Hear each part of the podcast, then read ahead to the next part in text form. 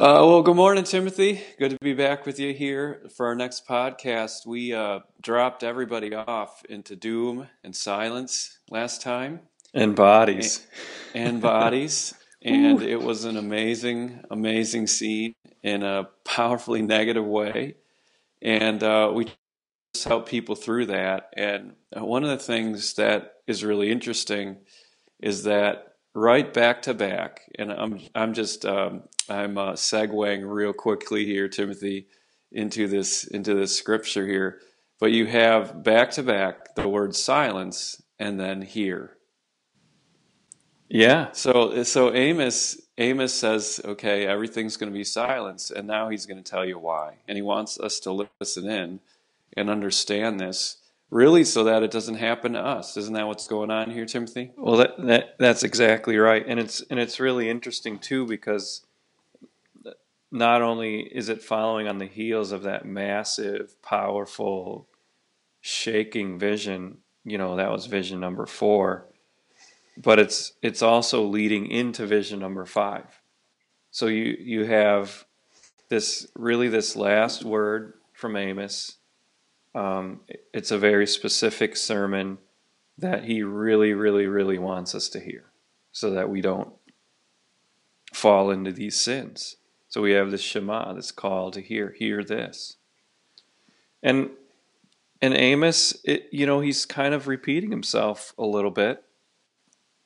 And he and he's going to address the same sins that we've heard before, only now he's going to get into um, the the merchants you know the merchants. Yeah, a little bit that, different demographic here. A little mm-hmm. bit different demographic we're looking at. This isn't the nobles. This isn't like uh, Israel and Judah in a general way, as we've seen in the past. Um, he's not going after women in this case, as we judges, yeah, yeah. yeah, politicians, yeah. So, so we're looking at the business class now. Yeah. So Amos has got a word for lots of different classes of people but it sounds really similar to what we, we looked at at chapel, chapter 2. Remember that where we, we kind of cracked the joke that they preferred um, Crocs or sandals over the needy. And, and Amos is going to repeat that word. And he says, Hear this, you who trample the needy and do away with the poor of the land. And um, he, he's got this word for the people who would rather have money than their brothers. Yeah. Here we go. We're going to get, uh, isn't it true, Timothy? We're going to try to, that, that's just a real brief introduction here. Sure. But we are going to try to handle the rest of the chapter today. And Let's see if we can pretty can. aggressive. Yeah. so it'll be Amos. We'll see what 8, happens. Amos 8, starting at verse 4, all the way to 14. But just to give everybody a sneak preview, here's why you should stick around. We're going to talk about um, the spiritual significance of money. We're going to look at uh, really the role decreation, what really decreation or the uh, you know the tearing of the fabric of creation can really teach us, and uh, they're going to look at the importance of the Word of God for our lives and what it means when God takes it away. So we have a lot of so much, a lot of really a, a lot of cool stuff here, and and uh, that's why we segued right into it. We should get into it. Mm-hmm. Yeah, let's do it. So we we heard the hear hear this, you who trample the needy and do away with the poor, and and then he's going to make it clear already in verse five who he's addressing, and and it's the people, the merchants. So when we when will the new moon be over? They're saying that we may sell grain, and the Sabbath be ended that we may market wheat, skimping on the measure, boosting the price, and cheating with dishonest scales buying the poor with silver, and the needy for a pair of sandals, selling even the sweepings of wheat. So he's really going after the merchants. And what's the sin here? Like specifically, what's the sin? well, yeah. or what are the many sins? yeah, right, right. I was saying like we got we got a number. Of, we got a seventh commandment here. We got a third commandment. What's the seventh commandment again? Here we go. We got you know, do not steal, right? And mm-hmm. then we got uh, remember the Sabbath day. That's the third commandment, and we got that one being broken too. Those are the clearest ones here. But uh, and I, Amos is what we talk about Amos's rhetoric, but um, what's really funny about this and, and really stinging about this is A- Amos quotes him back. Yeah, he You know, quotes the him. merchants are saying, and this is what they say When will the new moon be over that we may sell grain and the Sabbath be ended that we may market wheat? And what's funny about that is they already knew the answer to the question.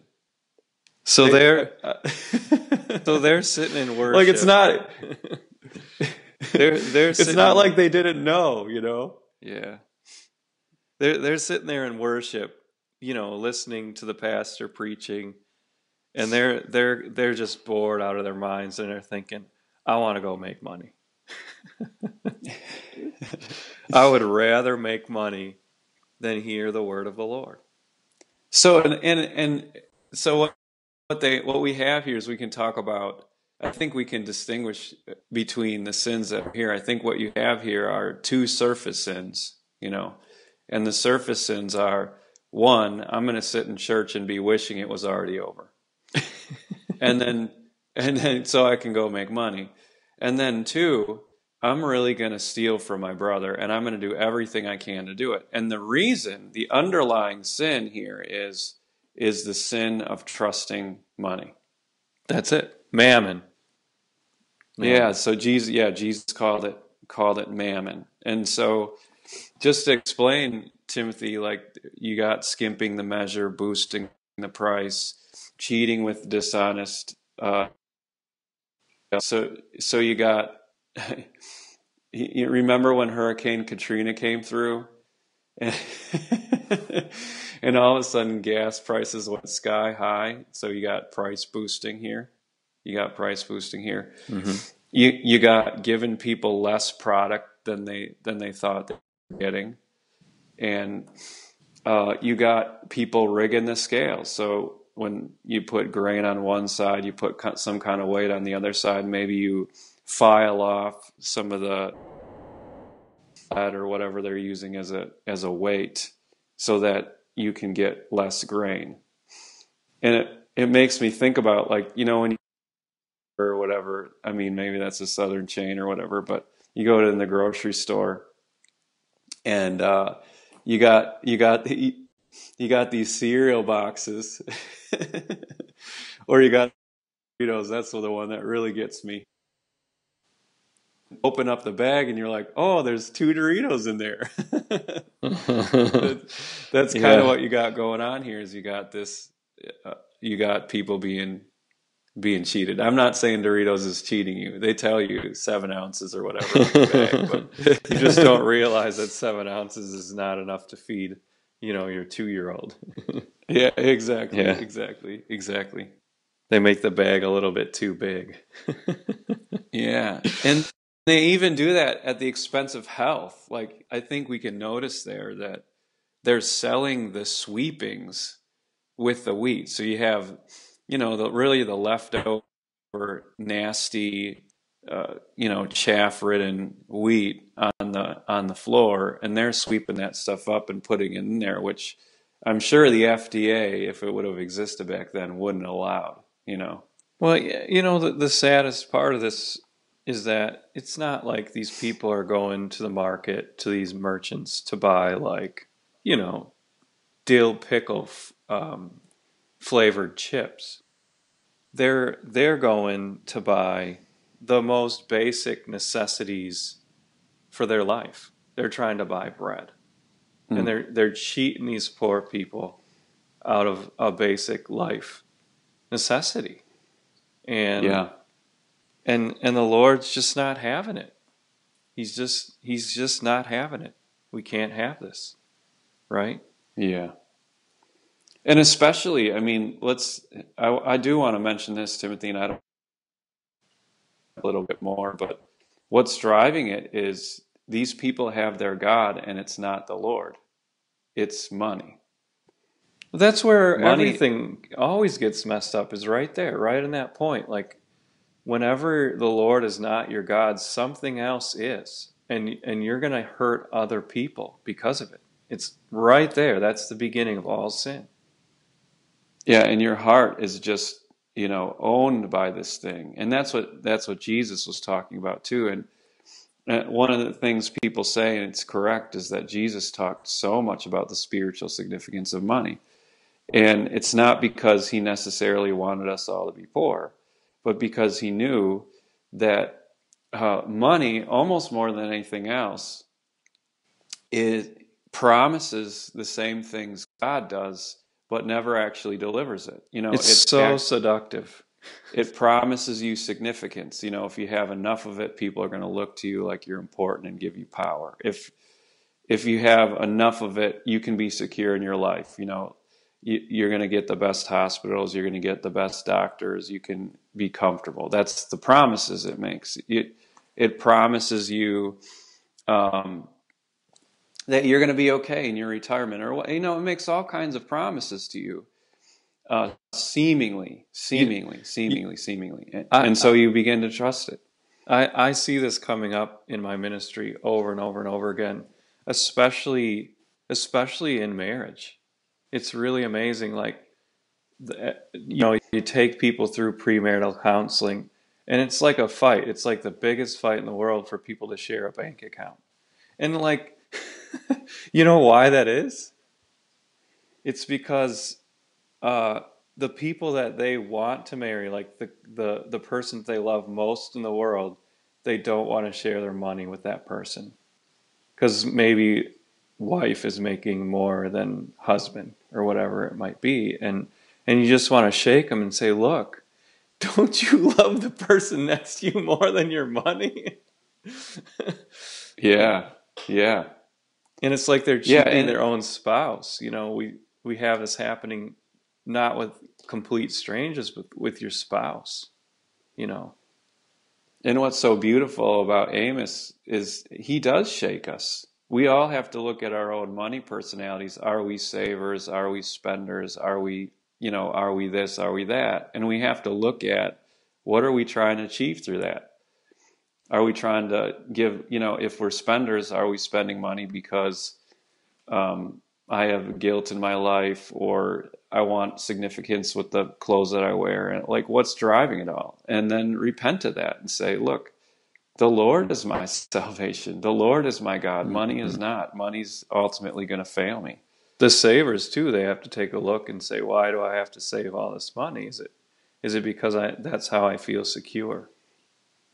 Because right. I got I got that 30 grand sitting in the bank for the rainy day. You know. You can go through all the money profiles and show a deep sin that's attached to it. And I think we all have to do that. Mm-hmm. Yeah. Otherwise, and, we're the ones sitting in church going, you know, when can this thing be over so I can get out there and make money? Which is really what my life is about. yeah. Oh man. Oh man. The one the one this is where I want to leave it and then we should probably move on is think of what a what a nasty nasty god money is. The people who, who for whom it's their god, it leaves them distressed, sad, um, their souls impoverished. You know, talk about being rich, right? It leaves your soul absolutely impoverished. The mm-hmm. people who they you know they skip church and they skip church. I got to work. I got to work. I got to work. I got to pursue my career. They're always worse off for it. They look haggard, worn. well, and they all can't, of that. It doesn't. It doesn't buy eternal life. It doesn't buy your way into heaven. I mean, what does it really buy? It doesn't buy happiness, as they say and it does and this is this is a segue into the rest into the rest of the scripture it lies to you about your own spirituality. We are people who are built and sustained by the word of the lord. Yeah. We have to we are spiritual beings above all else. I mean we have to talk about that later but um, we impoverish ourselves when we pursue anything but that. So, so really, what we've seen so far is what, like, what I would call is the crime. This is the crime, and it's it's an idolatry of money.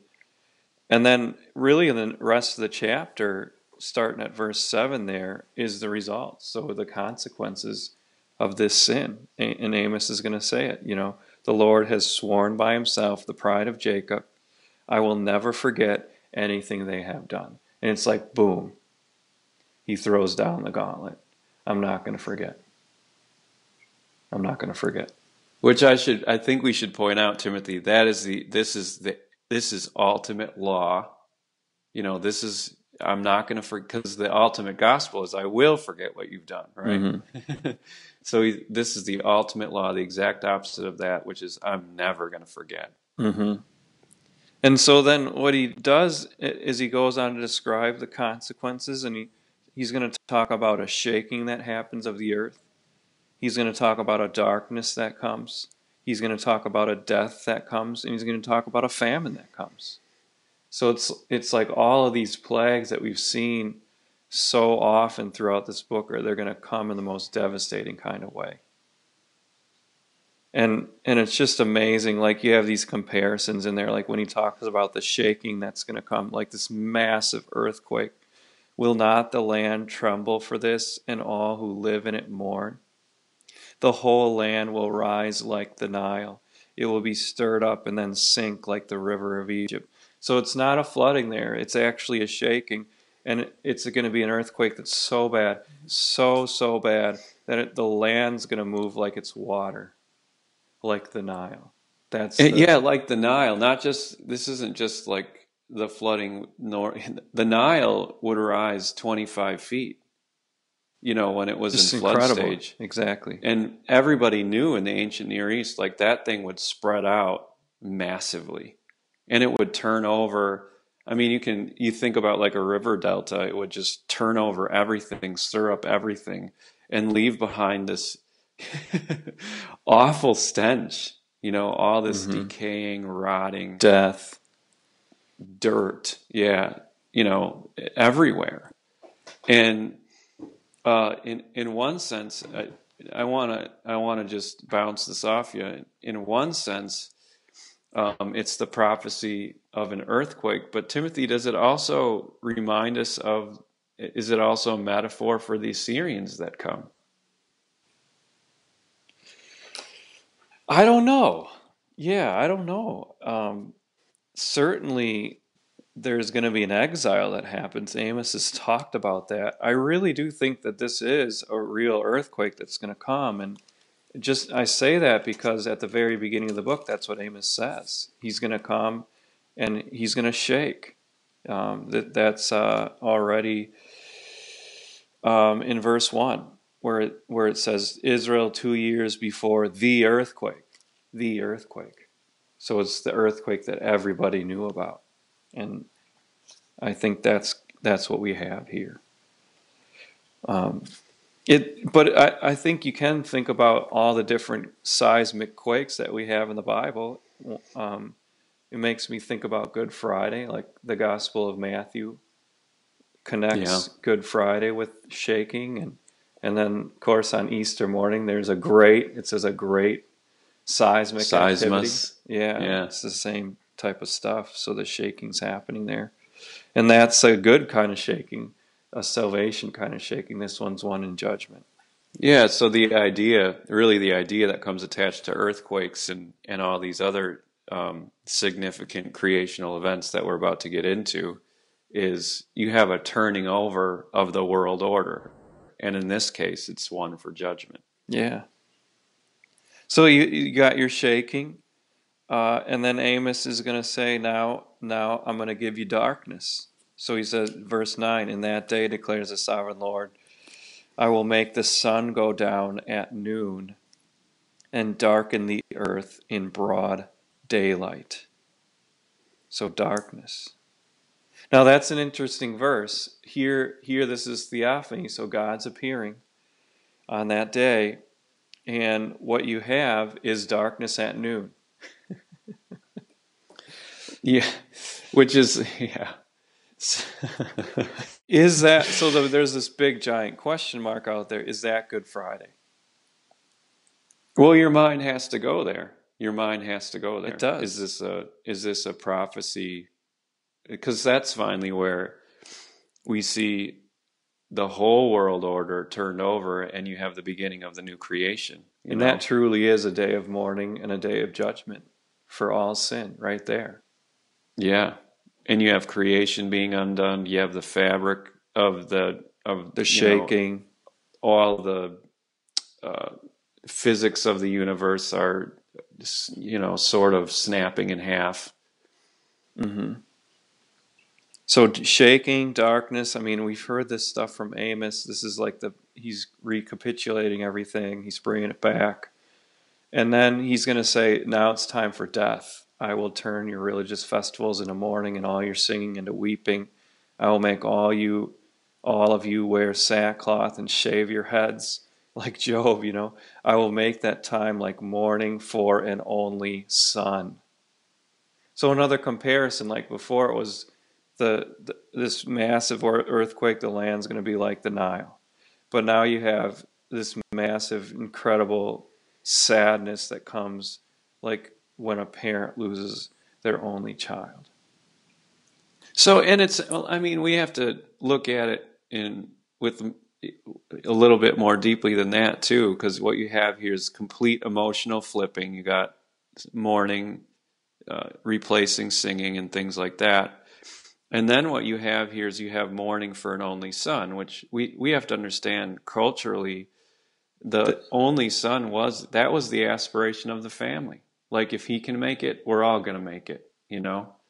And but but if he dies, we're all going to die, because it's not yeah. like you have. It's not like you got a 401k waiting for you, you know. You got your son, That's and he's going to provide for you in your future. And so, what God is clearly saying is that you don't have a future.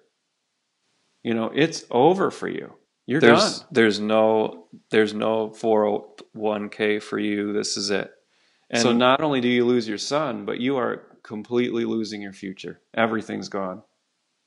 And it's just a devastating thing. I it makes me think of what happened in that one story in Luke's gospel where Luke emotionally describes this woman who's taken her son and and she's going to put him in the ground. She's already lost her husband, and it's her only son. Luke says, and it's just this very devastating thing. And Jesus is moved, and he touches the coffin, and the and the and the son sits up. You know, because that's that's God's love. But here he's he's he's saying, um, because of your sins, uh, because of your running after money, um, I'm taking it all away.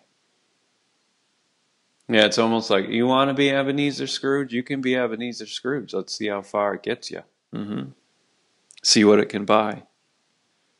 So, like, you have God's presence is going to cause a shaking, it's going to cause a darkness, and it's going to cause a death.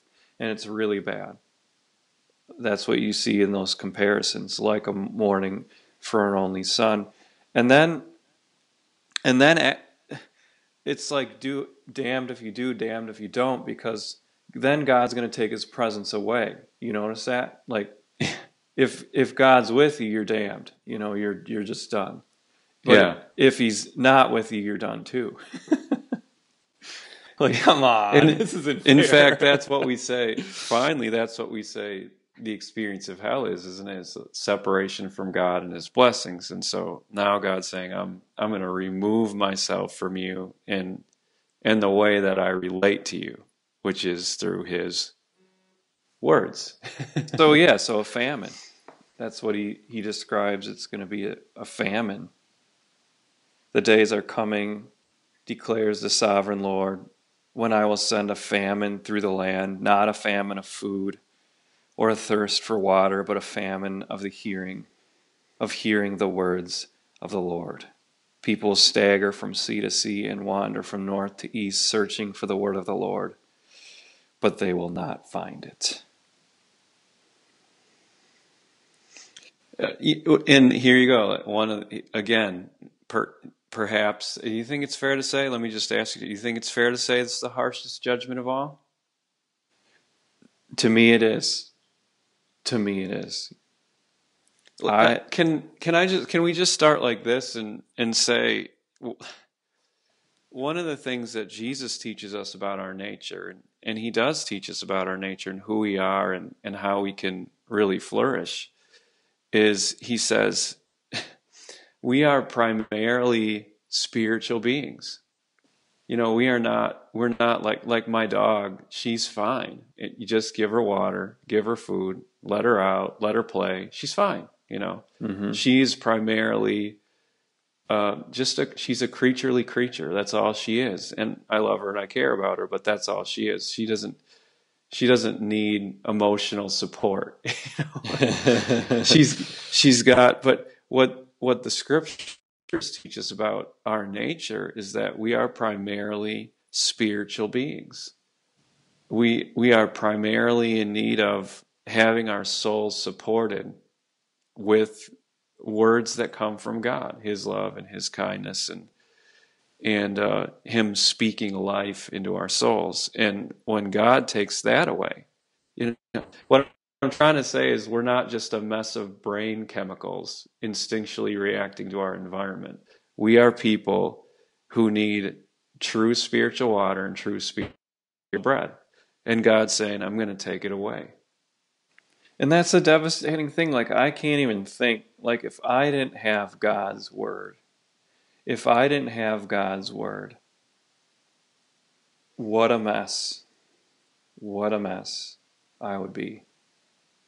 Um, it would be like um, a, a, I'd be a walking dead man. and I am yeah. I am that if I if I don't have God's word every single day to be corrected and comforted about the love of God and his mercies in my life. And so when Yeah, what if I didn't what if we didn't know? I mean just play it out. Like what if we didn't know that we should be faithful to our wives? What if we didn't what if we didn't know that? What a mess we would we, make of it. We'd have sad, ripped apart, devastated lives. What if we didn't know that God forgave our sins and wanted to give us hope in a future? What kind of addictions would we fall into? What kind of spirals would we pursue? What kind of what kind of permanent depressions and anxieties we would suffer? And the worst anxiety of it all would be you'd go to bed at night and be like, I don't know if I'm going to heaven. You know, I don't know. I don't know I, how God feels about me. Or actually, this, I think I do. yeah, I don't have this word from God that can speak to my sin and death. So all you have left then is sin and death. That's it. And it's just it's it's something that you just don't ever want to have to experience, you know, like a, a place where there's just no place to hear the word of God, where there's this devastating famine of it, you know. Just and Luther talks about this a little bit. It's a very famous quote. A lot of, a lot of. I'm, I'm just going to read it. It says, Germany, I'm sure, has never before heard so much of God's word as it is hearing today. So he's talking about the Reformation. Certainly, we read nothing of it in history. If we let it slip by without thanks and honor, I fear we shall suffer a little more dreadful darkness and plague. O oh, my beloved Ger- Germans, buy with the market. Buy while the market is at your door. Gather in the harvest while there is sunshine and fair weather. Make use of God's grace and word while it is here, for you know that God's word and grace is like a passing shower of rain, which does not return where it has once been. It has been with the Jews, but when it's gone, it's gone, and now they have nothing. Paul brought it to the Greeks, but again, when it's gone, it's gone, and now they have the Turk. Rome and the Latins also had it, but when it's gone, it's gone, and now they have the Pope and you Germans need not think that you will have it forever, for ingratitude and contempt will not make it stay. Therefore, seize it and hold it fast, whoever can. And those are prophetic words because can you you know you look at the state of Germany today, the place where they're so rich with the gospel, and you think you know it's it's really not there anymore. I had a young man. He was on an internship here in Aiken from Germany, and he was coming to the church for for about six months during his internship, and it was really interesting. He said, you know, all the all the churches in in Germany are empty, and he's when he it was just so interesting. Like even the churches that were had some sort of life in them, they were still impoverished. He said he'd never heard preaching actually from texts out of the Bible. Like they just read, they trotted out old sermons and they'd read them in the pulpit. And that's that was the best spiritual life they had was sort of the old spiritual leaning life. on yeah the old spiritual life from before and um you know i i want our listeners to to be so warmed right now and so called right now that here in our churches there is real life there is true gospel there is true word of god to be had and to be held and to um, cherish. it's our yeah it and it's our calling in our generation to hold to it and just be so thankful lord you've given me hope. Lord you've given me a future. Lord you have showered your word upon us and just to receive it in faith. Because that i mean if you look at if you just kind of unpack what's happening here um, in most of this chapter is god uh, god is just so sad inside because everybody's just despising his word.